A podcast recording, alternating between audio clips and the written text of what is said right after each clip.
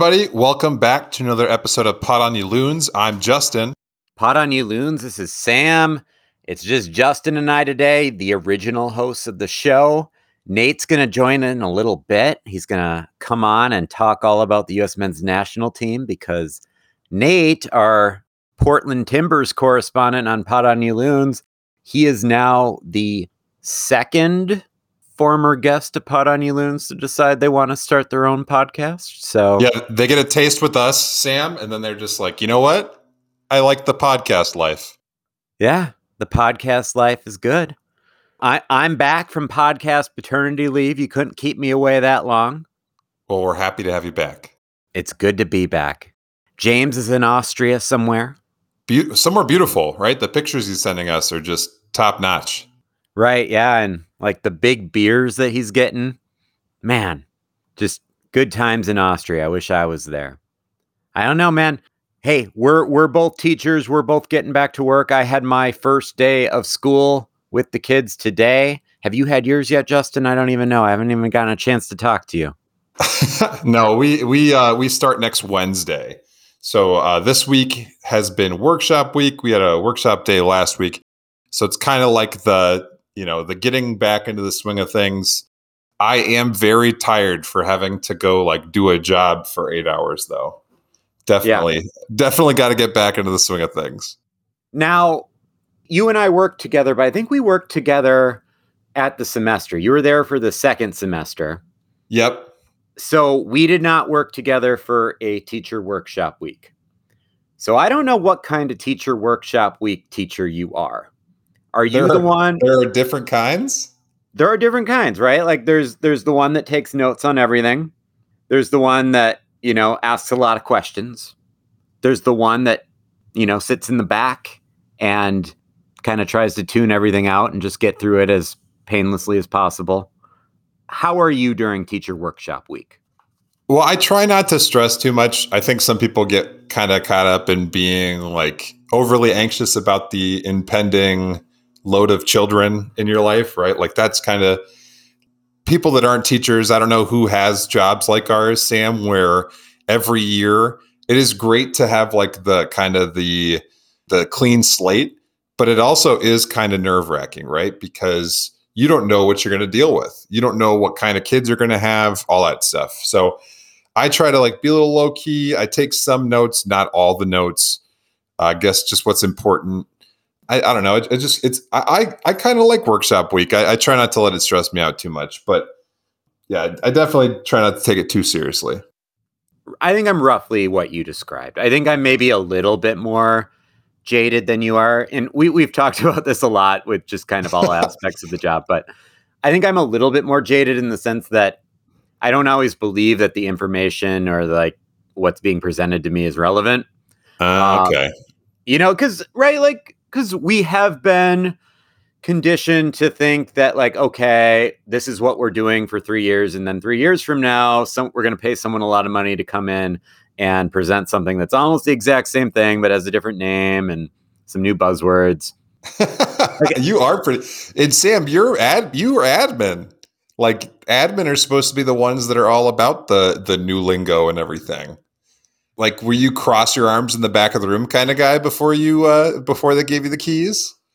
Uh, so when I was in charge of scheduling professional development, there were I won't say which ones because I don't want to offend anyone because like some some uh some teachers are very adamant about certain initiatives in the education world right now. And there are a few things where I was just like I'm not going to schedule that. That's a waste of everyone's time. That's not going to be a thing in 5 years. So, like those things I didn't schedule. I typically would schedule things that were more based on the specific curriculums that the teachers were using. And then anything that was like legally required, like bloodborne pathogens or um, mandated reporter or, you know, Yeah, we we actually so there was a not to get too far into the weeds, but it made me think of you. Um, we we did a we they were talking about the CPI team at our school. oh, yeah, I am not I am not currently on the CPI team, but I remember in that semester I was at the school with you, I had to go to CPI training and I, all I remember is feed the bite. That is like the yeah. Yep. So for for the non for the non-teacher people out there, CPI is Crisis Prevention Institute, and it basically is training on what to do if you're attacked. So feed the bite, right? Like if if someone's biting you, you you kind of press into where they're biting so that they release their jaw and you can then yank your arm out or whatever is being bitten out because if you just pull then chances are you're leaving behind some skin or like sa- same with hair right like you're right right same with hair. If if someone ever pulls your hair you kind of feed that that grab because then you can kind of then yank back and not lose part of your scalp. It, it also trains you on on sort of like an emphasis on last resort like emphasis on last resort just different holds that you may have to use that you know i've been trained every year. It's very very rare that i have to do it. It's it's only if uh it's it's really only if a child is endangering themselves or someone else. No no cpi training for uh teaching distance learning this year sam?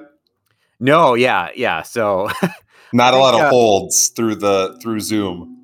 I, I think I announced this two episodes ago that I, I found a job at an all online school uh, wasn't necessarily seeking it out, but saw it, and it really fits my it really fits my lifestyle of having two kids under the age of three. So I am now all online. So no, I do not have to be CPI certified this year, but I have taken that training so much that I think I, I still could t- step in need be.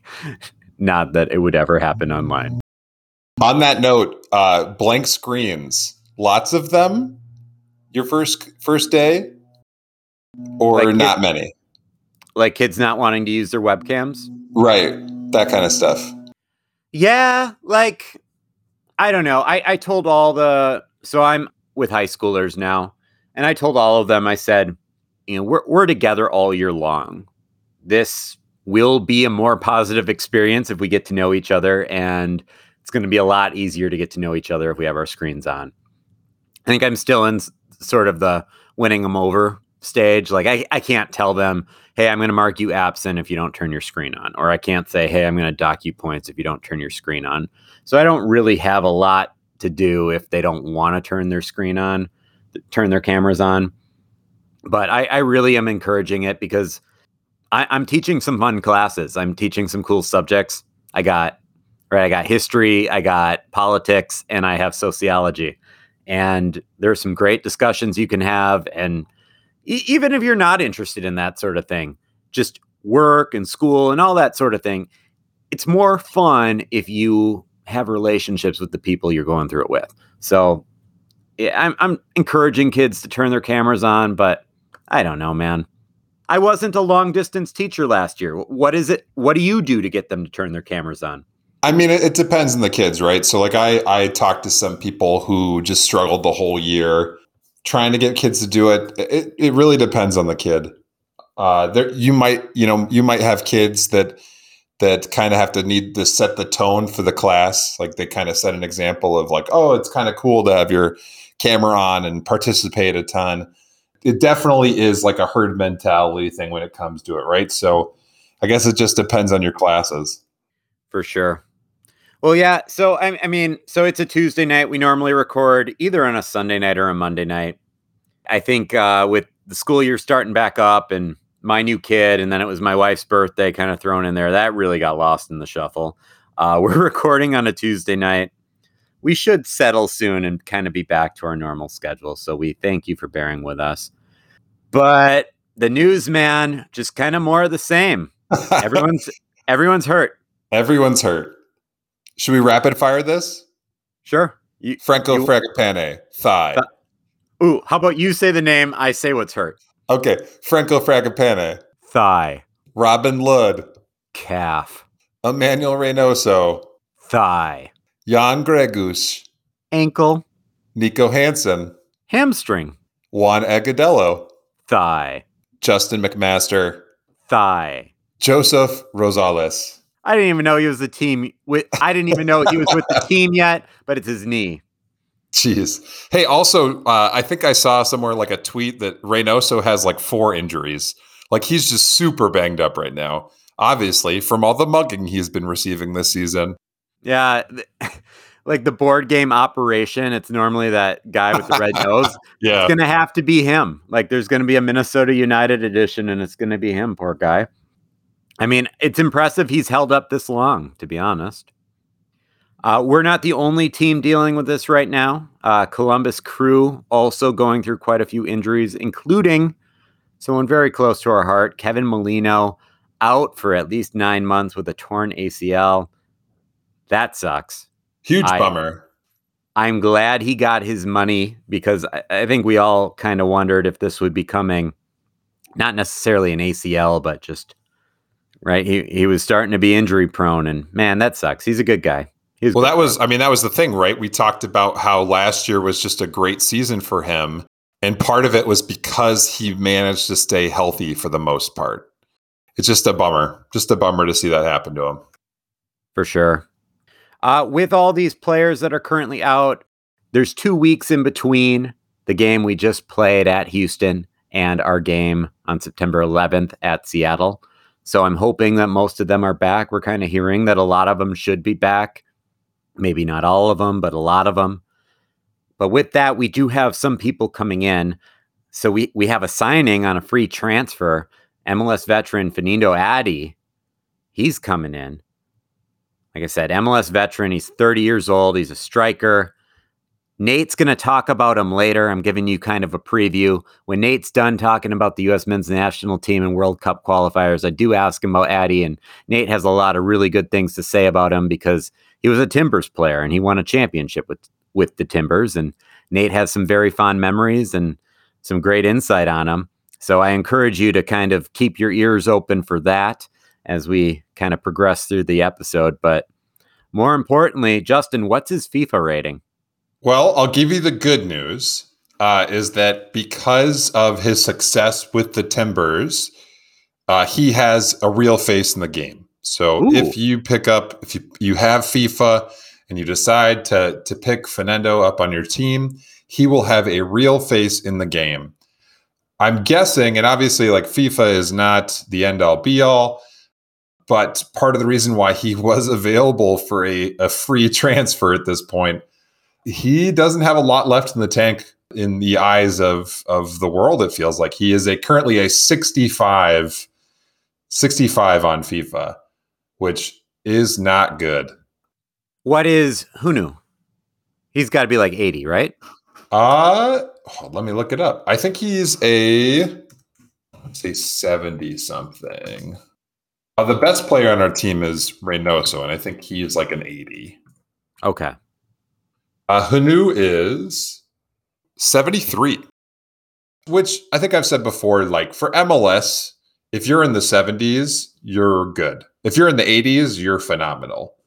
So 65 isn't, it's not terrible, but it's just not like, from what it sounds like, this guy was for for Timbers and and Sam, you and I, we're not huge, you know, MLS minds. Like our fandom kind of originates from the birth of this team, as we've right. told before.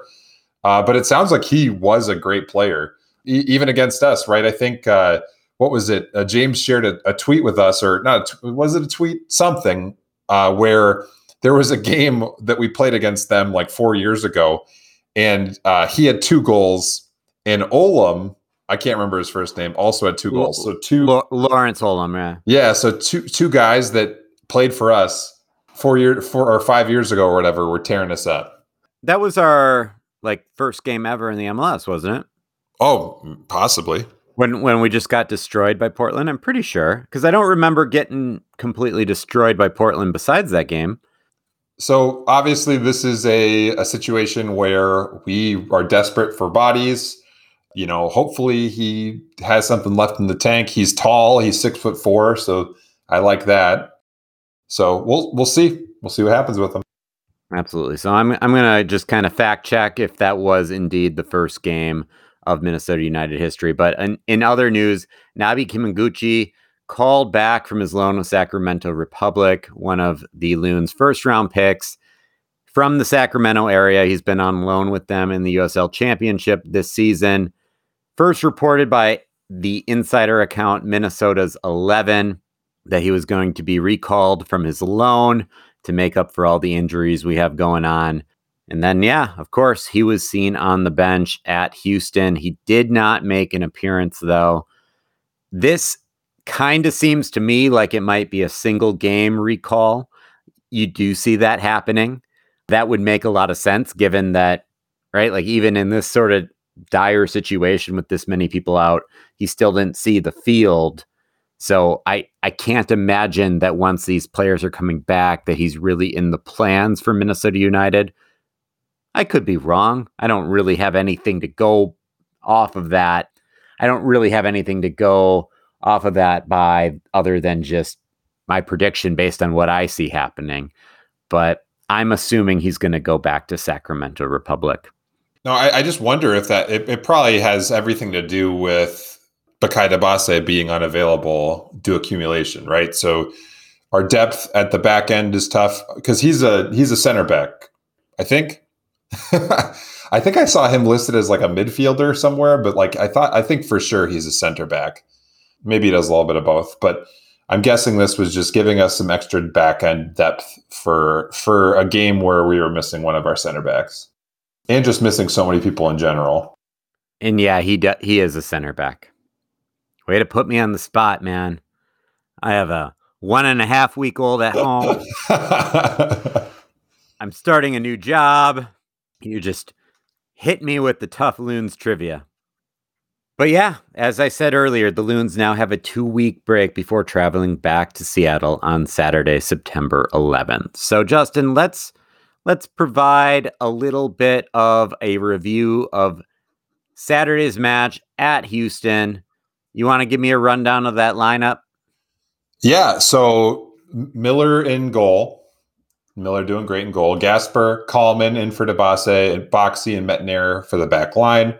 Uh, Trapp and Alonso that, were the mid. Go ahead. Well, hold on, right? Like, because we have all these injuries, and then Dibassy also out on yellow card accumulation. Just insult yep. to those wounds.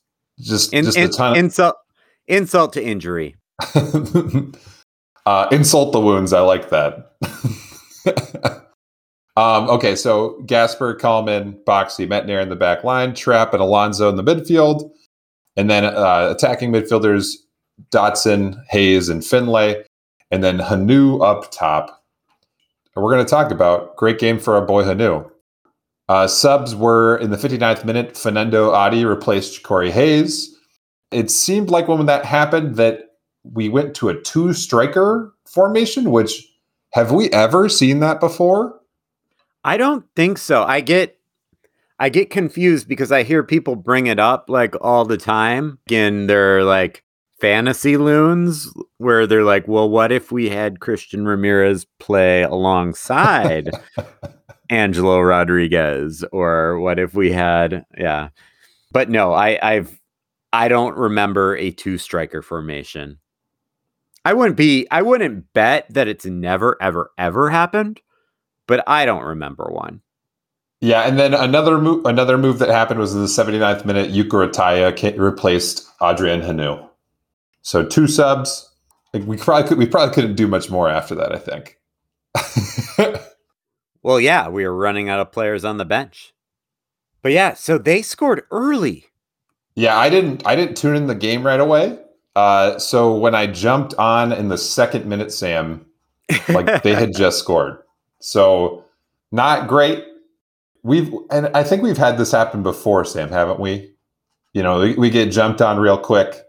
We're such a good defensive team, but like if you you sometimes, I mean, it's sometimes that's just what happens, right? The team will just hit you hit you pretty good and and get a goal. Well, and with this team and just how people were feeling leading up into the match, where because really, right, we've we've talked about this all the time. Like since the first four matches of this season, Minnesota United pretty damn good. Haven't lost much. It's been two or three losses since the first four games. Don't remember the exact number, but a lot of draws that felt like losses, especially recently. And right? Like a lot of pessimism among Loons fans leading into this game, a lot of questions that needed answers, people questioning how the team is handling Adrien Hunou and using him. It was really great after that initial goal comes in, and we're just feeling so low in the 16th minute. Not only does Minnesota United get on the score sheet, but it's Adrien Hunou. Yeah, I Sam, I know I probably should remember what the goal was. Do you remember what this goal was? I definitely remember the second goal because that one was a beauty. What was this goal like? Dude, again, man. so we were going to record Monday night, and I had listened to Post Loons by Jeremy Rushing. I had listened to that to kind of refresh my memory on what this game was like. Because the second one, that was the one where it went from Adi to Finlay to Hunou. Yeah, that was a, that was beauty. Yeah, that was great. This one, yeah, you're right. Who did get the assist? Was it Finlay again? Maybe, no. maybe we should look. Maybe we should prepare. It's oh my gosh. We normally are prepared when we do a podcast. This is uh this is not like us. Sorry guys. All right, yeah, both both both were assists by Finlay. I was right. Way to go, Finlay. Way to go. Which, right, like they were the two. This is kind of a cliche and analysis of this game, but they were the two attacking, traditionally attacking minded players that were actually playing up front. Finlay being on the wing, Hunou up top, but right, like it was Hayes in the center. Typically, you think of Hayes as being more of a midfielder, even a defensive midfielder, and Hassani Dotson on the left wing. So it was great to see our two more attacking minded players being so effective in this game and combining together for two two goals. Yeah, and I know and I know like, you know, Finlay Finlay obviously like I think we know his optimal role is to be the change of pace guy, right? He has not been wowing us as a a full like a starter lately. But I think, you know, obviously two assists. This was probably his best, probably one of his best games of the year. And it was definitely Adrien Hunou's best game of the year. And we needed it. We really needed it. I was talking earlier. Minnesota United fans were pessimistic heading into this game. Even Ethan Finlay kind of made some comments that didn't seem the most optimistic in the world based on the team's identity or lack of identity on offense this season. The team is now in fifth place, which I think just like think about that for a second. That fifth place, and I, I get that, I get that fifth place to eighth place and missing a playoff game. That's 31 points. Uh, 31 points is what Minnesota United is currently at in fifth place. Vancouver is in eighth place with 26 points. So it's not like there's just this huge buffer and Minnesota United is just coasting to the playoffs. But think about the pessimism that exists when the team is in fifth place. That that really does kind of say something about where just the expectations are for this team, both internally within the team itself and within the fan base but but also like how big was this game to to because we're we're at 31 points. If we would have lost that game, if we would have lost that game and be at 28 points, then we're just one point ahead from Portland in sixth place. We're just two points ahead of Vancouver in eighth. So losing that game really would have been the difference between, okay, maybe we were overreacting a little bit. Maybe we got may, maybe we're in a more comfortable position than we maybe realized. And oh man, the sky actually is falling. yeah, I mean, we were pretty we were pretty bummed after two draws, you know, two draws in a row. You doom know, and gloom. Pod, doom and gloom. But you know, I I think the fact that we are able to kind of grow a little, not a, I guess not necessarily lead, but like kind of space ourselves out a little bit in that fifth spot, you know, like that, not that I ever want a loss to happen in our next game against Seattle because, you know, Seattle is really good, but it, it puts a little pressure, it takes a little pressure off that you know a loss there isn't the end of the world. So because we're playing at Seattle in our next match, I think it was was was it James that shared this uh, Bruce Bruce Wolf Wolfie MN tweet talking about you know how the team has done since the 0 4 start. Do you was that you or was that James that sent that out in the group chat? I know I sent it out, but sometimes I have a tendency to send out tweets that um, James already sent. So you and me both, man. Uh, Bruce Wolf uh, said so. Since the 0 4 start, they are eight two and seven, which is tied for the fewest losses with Nashville in that period. Tied for the fourth most points behind New England, Seattle, and Sporting Kansas City, who are three great teams the 14 goals allowed in 17 games is the fewest allowed in MLS. 14 so I'll say it again 14 goals in 17 games is the fewest allowed in the MLS. And I think one of the, the, the, what he finishes with I think is a great thing to keep in mind is that 17 games is not a trend. It's half it is half the season and then he finishes it with props to the Loons. I think that uh, just kind of how we got here kind of leads to kind of the negativity. But if you, I don't know, I don't know if you would have told me halfway through the season if we were in fifth place, maybe I'd be upset with you. But I don't know, maybe we'd be like, okay, right? That seems reasonable. Well, and it's all relative too, because I think we often forget MLS is a parity league. And a lot of us are fans of the English Premier League or La Liga or Bundesliga. I wouldn't say that those are parity leagues the English Premier League has, I, I, mean, realistically, the English Premier League has four teams that have a shot at winning the title. Yes, offense, James. Yes, offense, Nate. Um, I don't know how many teams have a chance at winning the MLS title, but it's sure as hell more than four. I don't even know which team is going to win the West, much less factoring in the East. I mean, how many people predicted Columbus to come away with it all last year? Right. So MLS is a parity league, and you see the Loons having some struggles, but they're not losing ground in the table. So other teams are having these struggles too. It is all relative. The sky seems like it's falling at times in Minnesota. But what's that sky look like in Portland? What's that sky look like in Seattle, who is off to a great start but is starting to slip a little bit? What about LAFC, right? We I, I always bring up them. They are they're still in rough shape, right? They're in 11th. Yeah. I don't even know how that's possible. I, I, I don't even know how that's possible.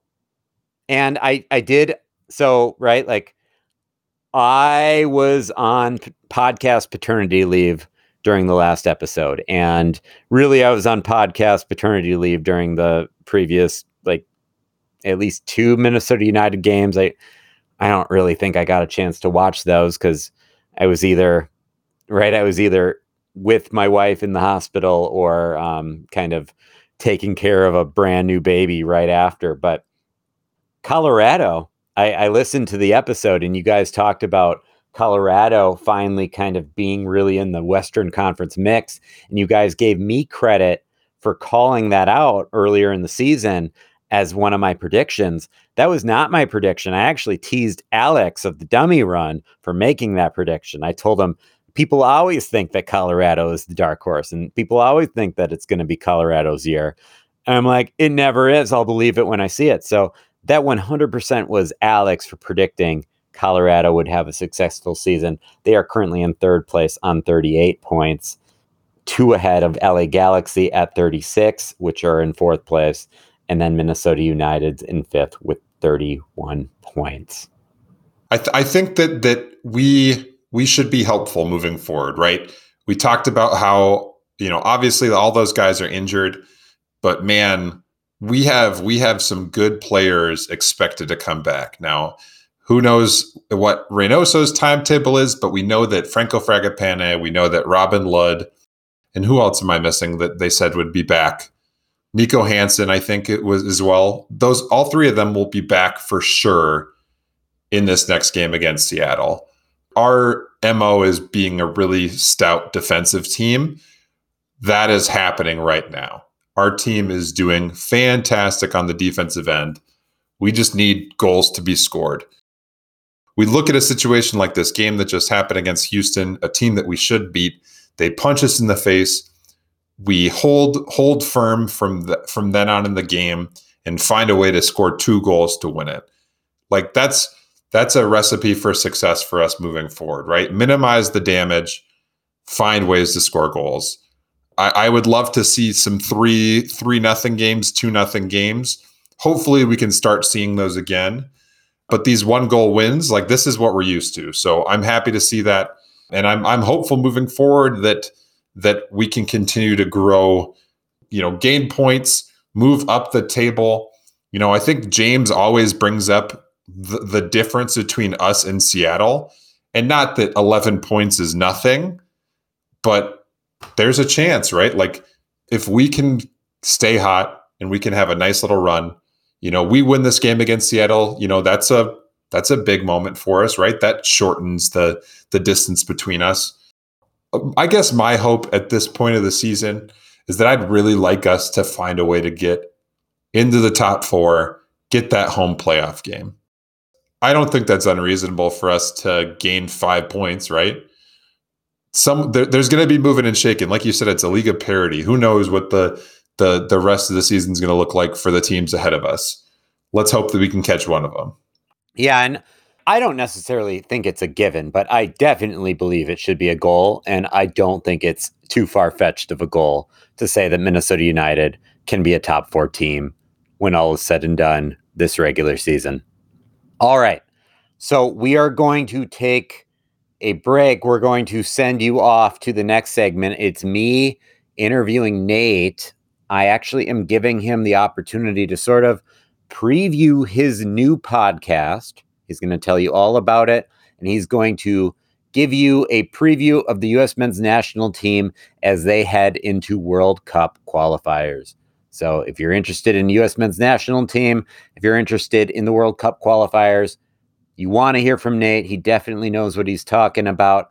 And even if those things don't interest you, he does have a he does have a really cool analysis on Fanendo Adi, who that of course I put that analysis way at the end. So you're gonna have to, you know, you're you're gonna have to give Nate that preview that he deserves. We will be right back. All right, listeners. Welcome back for a special segment. We have a special guest here. Longtime listeners of the show will remember our good friend Nate, the Portland Timbers fan. Nate, how are you doing? I'm good, Tim. Thanks for having me on. Yeah. So, Nate, the reason we have you on today is you've had so much fun being on Pod on You Loons. You've made a couple of appearances on my other podcast, the Pub Trivia Group, as well but you've had so much fun podcasting that you are starting your own podcast. It's about, I think it's about the U.S. men's national team and World Cup qualifiers. I'm not totally sure yet, but that's why I have you on to find out. Just first of all, what's your podcast called, man? Yeah, man. So, uh, I mean, first of all, thanks for inspiring me to get into podcasting. I've I've had a blast on recording with you and Justin and trivia as well. So the podcast is called American Podligans, and okay. it is a U.S. men's national team at this point focused podcast. Uh, we're gonna take our listeners through this upcoming World Cup qualifying cycle. I like it. Now, when's that first episode going to be out? Uh, so we're recording in the next couple of days, probably tomorrow night. Some uh, the plan is to have it out uh, before the first qualifier against El Salvador on Thursday, and then we'd do a second episode after this first round of qualifying. And so we basically the plan right now is to bookend the World Cup qualifiers and have kind of a preview and a review episode for each set of three qualifiers. I like it, and you know, we we have a lot of fun on Pod on You Loons, Justin James and I. But one one thing I like about whenever we have you on specifically, and I've had listeners comment on this too, Nate. I'm not just trying to butter you up. Like people that don't know me super well have written into me to say, wow, they really appreciated Nate's insight on that. You know a lot about soccer. right? You you've been a longtime player yourself. You coach at the club level and at the high school level. You have some involvement with Minneapolis City with the supporters group and all of that. So you're a good soccer mind. You know, definitely more of one than the three of us uh, regular hosts on the show. We learn a lot from you, and I know our listeners have too. So, wait, sorry, American Podligans? American Podligans. American Podligans. We'll we'll have something, some sort of a link or whatever in the show notes for our listeners to check out guys, you want to hear from someone that really knows their stuff?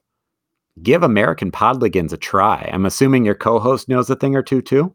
Yeah. So, uh, kind of weird circle connection. So Joe and I used to teach together back in Arizona a number of years ago, and he reached out to me kind of out of the blue, uh, like last winter about putting together a podcast, and then uh, the thing he had in mind never kind of panned out. And so then he was like, Hey, you want to do one and around US soccer? And I was like, Sure. So let's do it. Yeah. So he and I used to get together and watch matches when we were down in Yuma. So I'm looking forward to it. He's a good guy. I think we'll bring we'll bring a nice balance of opinion, which will be good. So give us a shout, and uh, we've got a Twitter handle as well. We've got a Twitter account going on. So just search up American Podligans. We will do that. I'll put that in the show notes, everyone. So check it out. But World Cup qualifiers are starting. So you, you can't just come on and introduce your podcast, give it a plug without talking us through it a little bit because I have been very honest. Uh, we like the U.S. men's national team.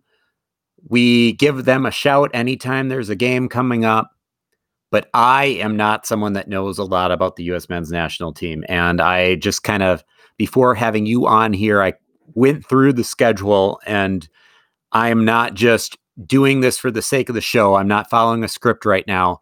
I am honestly a little bit like I think I get it, but I'm not 100% I get it. So we're in what they call the final round, but there are eight teams in the final round. And we have our first three games coming up. El Salvador, Thursday, September 2nd, Canada, Sunday, September 5th, and Honduras, Wednesday, September 8th. And then there's a little bit of a break. We're back to MLS, we're back to EPL or whatever league you're watching. And then we got Jamaica, Panama, Costa Rica, Mexico, and then each of those seven teams one more time. All of this between now and March 30th. That's a lot of games. My question for you, Nate, is of these eight teams that are here, how is it going to be determined who advances? Well, so the the easy explanation for that is, you know, any of the t- of the top three teams are guaranteed a slot. So, so like table top, style. Finish. So it's table style. So okay, you get three points for a win. You get a point for a draw. So top top three teams are going to advance to the World Cup in fall of next year, as crazy as that sounds, in Qatar.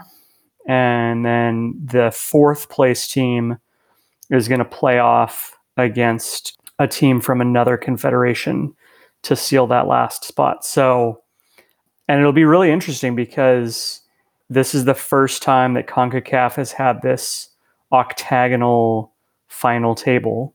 In qualifiers past, it's been a hex. So it's been six teams the United States and Mexico and some of the stronger teams usually get their get a bye at least until the second group, if not the the last group.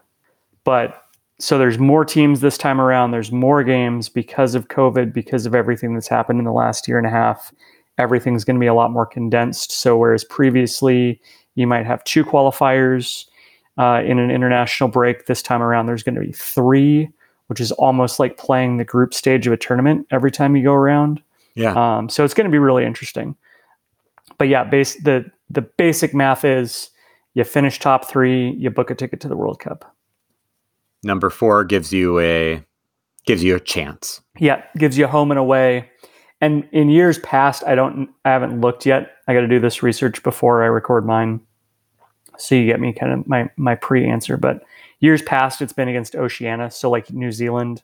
Um, yeah, I remember. So that. it's not, you know, it's not, you know, uh, when it was in Russia in 2018, I think it was Panama who was the fourth place team and they qualified and they ended up, you know, going to the World Cup because they beat New Zealand. So you see what happens. So a question I have, and you just said home and away. If they place fourth, whoever places fourth has a home and away against a team from another confederation. But these eight teams, are these home and aways, or is it like the Gold Cup where it's just being played in NFL stadiums throughout the United States? No, this is home and away. So and away? the Okay. U.S. plays in El Salvador on, and the you know the travel of this is going to be pretty crazy. So they play in El Salvador on Thursday night. I don't know the time zone in El Salvador. I imagine it's Central. I would assume, Central- but most of Central know. America is, but it's a 9 p.m. Central kickoff. So it's going to be a late kickoff on Thursday. And they come back and they're playing in Nashville. So same, no, sorry, Eastern time zone on Sunday. And that's a five o'clock kickoff, I think, Central time. So, you know, Sunday evening. And then they've got to travel to Honduras for the third match. So, you know, the travel schedule is not going to be easy for any of these teams. It's not like Europe where you jump on a quick puddle jumper and pop over to another country. So the the travel I think will play a factor. Yeah, for sure. That that is interesting. I mean, we we complain about even in the United States, right? Even in the MLS, the travel time really does impact a team season. This is crazy, right? This this is absolutely crazy. I always thought it was a little silly that the United States gets to host the Gold Cup every year, or the, these tournaments that they're always just in the United States. I've always thought that that was a little silly, that it wasn't totally fair, but this is the fair way of doing things, and this sounds crazy. Yeah, okay. I learned something new tonight. Yeah. I mean, but think about it. Even when, even when Russia hosted the World Cup, um, and I don't remember all of the host locations, right? So you know, obviously Russia's a big country, so teams are going to be traveling, but there's large swaths of Russia that are Left not alone, or right? are left alone are not going to be hosting matches. So it was mostly the western portion of the country in Qatar, right? Even if there's I don't know how many different cities they have that are hosting games, but there's not going to be much travel time, right? Right. it's these major essentially the size of Minneapolis. Right. um, so these major tournaments, right, that are in most countries, even the Euros this last summer, where you had multiple host countries and most multiple host sites, right? There wasn't that much travel, and you know you had teams that certainly benefited by being able to play most of their group games at home anyway. You know, I, I think it's a reason why probably the U.S. gets a knock in terms of hosting, and you know, in 2026, obviously, it's coming here um, and to Canada and Mexico as well. That's going to be an interesting tournament format and how they, you know, how they structure that with team travel and all that, because you know, travel is a big thing. It's you know, stuff spread out. So So with this tournament though, like you're you're inspired right now to start a podcast. The American Podligans. So you must be excited about these World Cup qualifiers. US men's national team obviously infamously missed out on the 2018 World Cup, but you got to be excited about something to get a podcast going just a couple years after that. So what has you excited about the US men's national team right now? Yeah, I mean, I think it's really interesting looking at the state of US soccer over the last four years. And by no means do I think we've arrived. You know, there there is no, you know, this search for an American Messi or whatever is chaotic at best. But, you know, I think that the thing that's so interesting is if you go back to post 2014 World Cup, actually, um, and Jurgen Klinsmann made some really, at the time, they were seen as controversial statements around the US needing to have more players playing in Europe. You look at the makeup of this team, it is a European based team. And you look at the number of young players who have come up through the national team system. I mean, we're not just talking about, you know, there are some dual nationals and whatever, but like it's not just guys that grew up overseas anymore. It's guys that grew up in the States that then, when they f- came time to sign their professional contracts, in lieu of playing college soccer in the United States, decided to go overseas. Um, you know, Josh Sargent springs to mind as kind of the main guy, um, right? But you've got Gio Reyna, who signed for Dortmund after Pulisic left. Uh, and, you know, he's been playing first team football. Um, Tyler Adams. Um, you've got lots of guys that that this kind of applies to. So I think that the really interesting thing is, you know, the the U.S. has bounced back and they've they've really done what Klinsmann said they should have done, even though he ended up getting fired in the middle of the cycle. The thing that you know I think is interesting, and the the thing that to give a sneak preview of our podcast, you know, the first question we're going to address is what has to change in this cycle to make sure that we qualify. Um, and I'm not going to give away all my answers. You got to come well, listen. To, you got to come listen to my podcast. But I, I guess the, the next the, question I have right. for you though is how confident are you that this isn't going to end in another disaster? Oh, I am 95%, 90, 95 to 99% confident. You know, with sport, anything obviously can happen, but I would, it would be shocking if the group of players that the United States has put together, especially considering the fact that the senior coaching staff has taken most of these players that were named to the provisional squad and won the CONCACAF, you know, Nations Cup tournament in the spring and beat Mexico in a final with that group. And then took another group of mostly MLS based players and won a Gold Cup. So I think that the coaching is there. Um, and I think that the talent pool is there. And I think that this is definitely the deepest talent pool that US soccer has ever had, which when you look at, you know, injuries and tight fixtures and all of that, like you could start any of the 26 guys that are on this provisional roster. And I think you're putting out a team that can secure three points, especially in this first three match groups, right? And you come out of this with nine points, you're in real good standing. So, what teams then, what CONCACAF teams in this tournament do you expect to be challenging for that top three or even top four finish? I mean, obviously, you know, Mexico is going to be as close to a shoe in for the World Cup as you can get. You know, anything less, and they'll be going through multiple coaches. They the, fired the team, the team that lost to the United States in two consecutive finals. Correct. Right. More of a shoe in than us. Yeah, but I, I mean, I think that you know they're so Greg Bert- Greg Berhalter's job wasn't on the line in either of those finals. The fact that Tata Martino lost to Berhalter twice, lost to the U.S. twice, he's gone. Right. I mean, that's a that's he's a quality coach. He was a quality hire for them, you know. And at the time, both Mexico and the United States had coaching vacancies.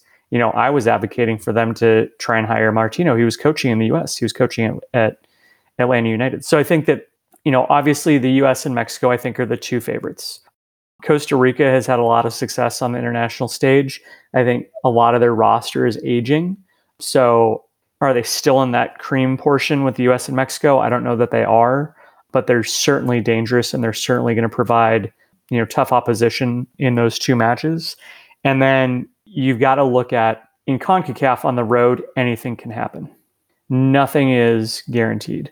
I think the difference and the difference maker for the US this time around is going to be the fact that so many of those players are used to playing in hostile environments because they play in Europe week in and week out.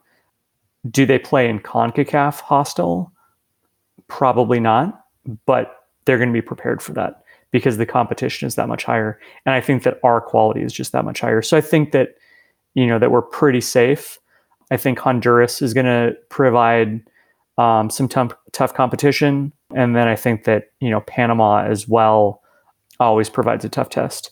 I think Canada is a dark horse. Jonathan David, their striker, plays in Europe. You've got Alfonso Davies, who's a, you know, Bayern prodigy. You know, Canada has a really up and coming program. Are they going to qualify? I wouldn't be surprised if they did, but I wouldn't put money that they're going to. So those are the teams that I'm looking at, and those are the players that I'm looking at. Um, I think it, you know, the fact that the U.S. and doesn't have Mexico or Costa Rica right off the bat is super helpful.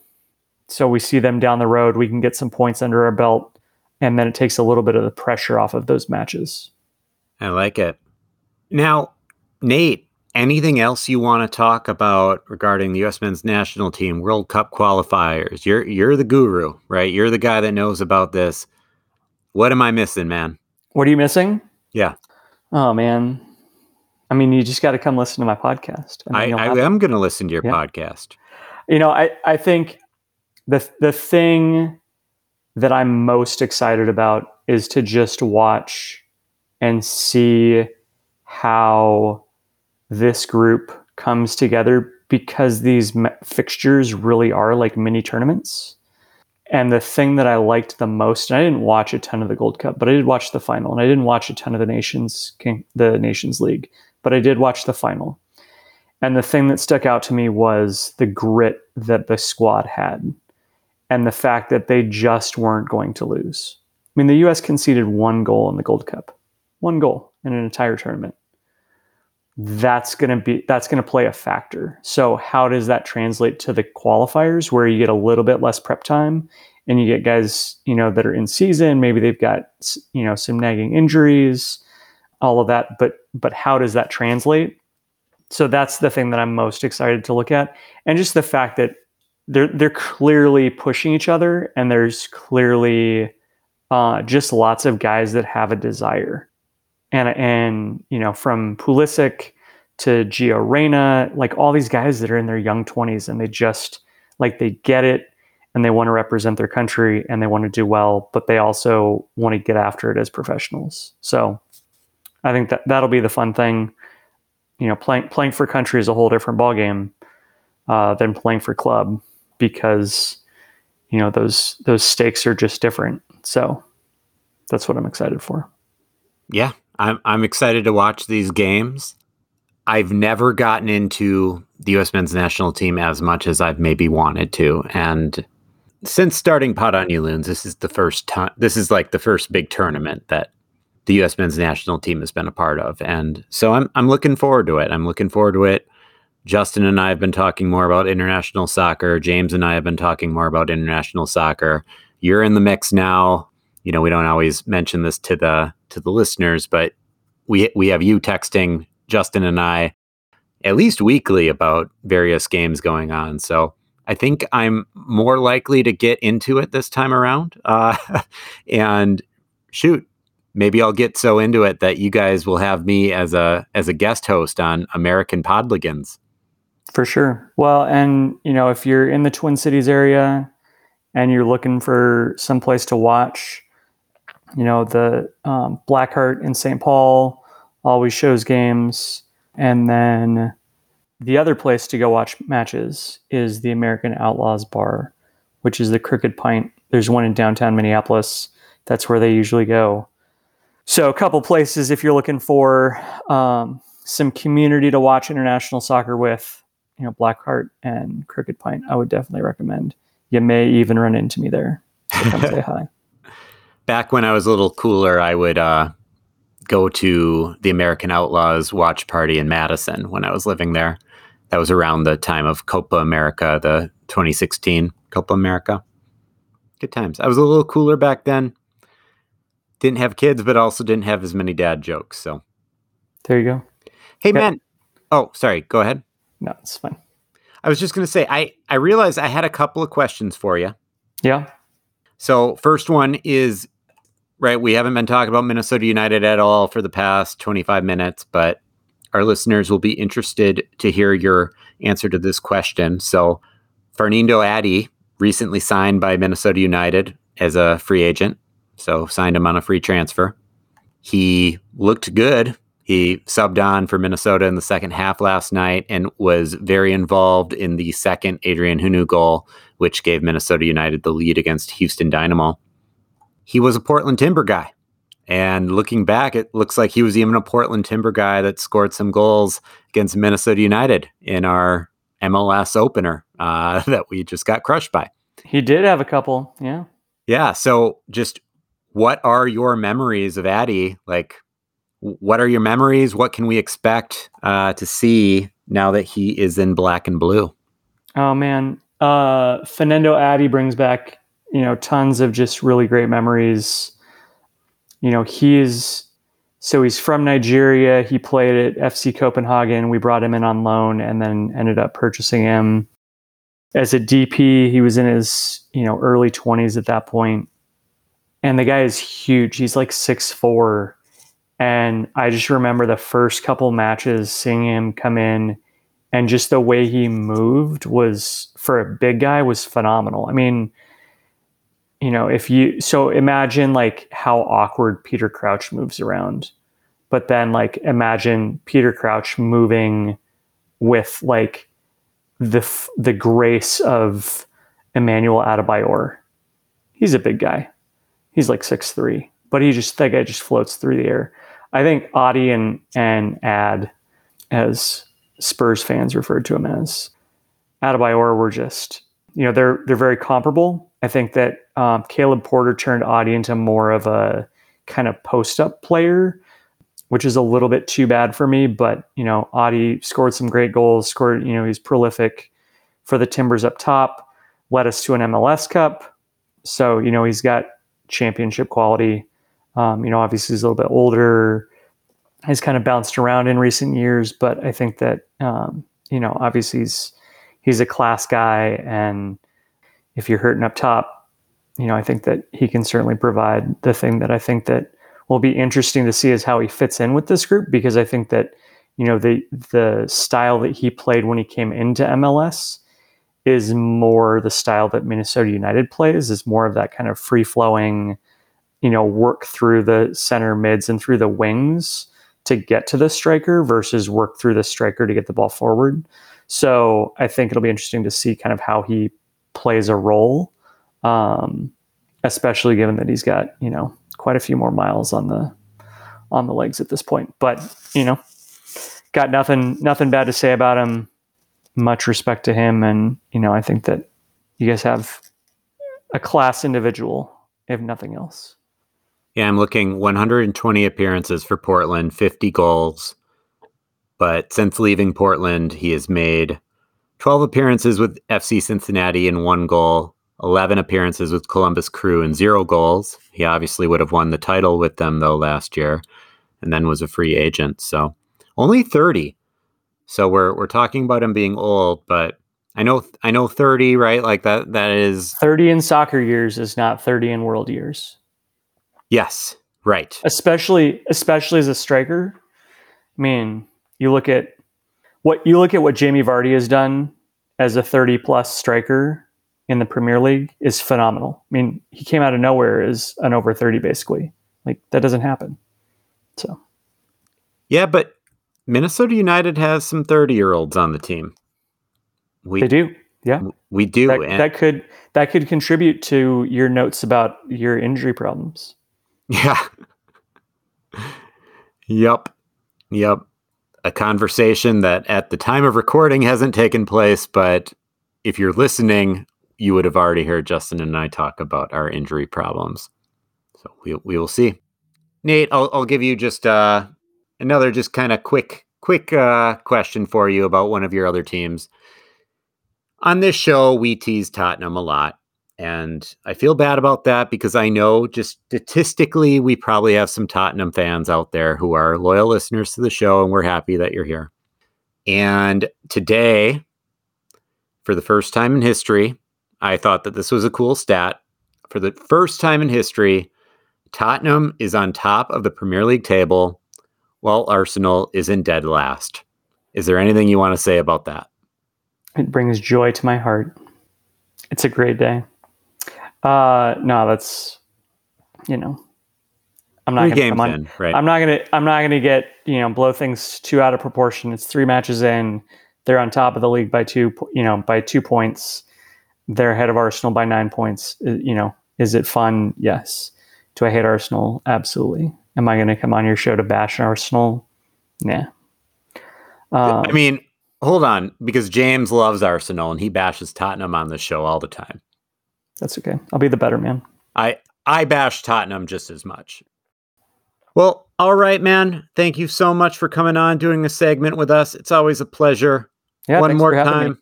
Yeah, of course, man. One thanks more for giving time. Me free buzz. I will, by the way. I've decided that uh, Pod on You Loons is going to be a sponsor of American Podligans. I love it. So I love it. I you've appreciate got it. your first you've got your first uh, sponsor deal. So awesome, man. Okay. That'll definitely be in the show notes. And we will, if you follow Pod Podloons on Twitter, we will give them some shout outs as well on our main Twitter page. All right. Thank you again, Nate. thanks for having me. We'll Pod on see you You later. Loons. Pod right. on you loons. Yeah. All right. Justin and I kind of we we talked all about what it's like being a teacher coming back into the school year and what it's like trying to host a podcast at the same time and how difficult it is. We talked all about Minnesota United's 2-1 victory at Houston. And then Nate and I we talked a little bit about the World Cup qualifiers and the U.S. men's national team and let him preview his new podcast.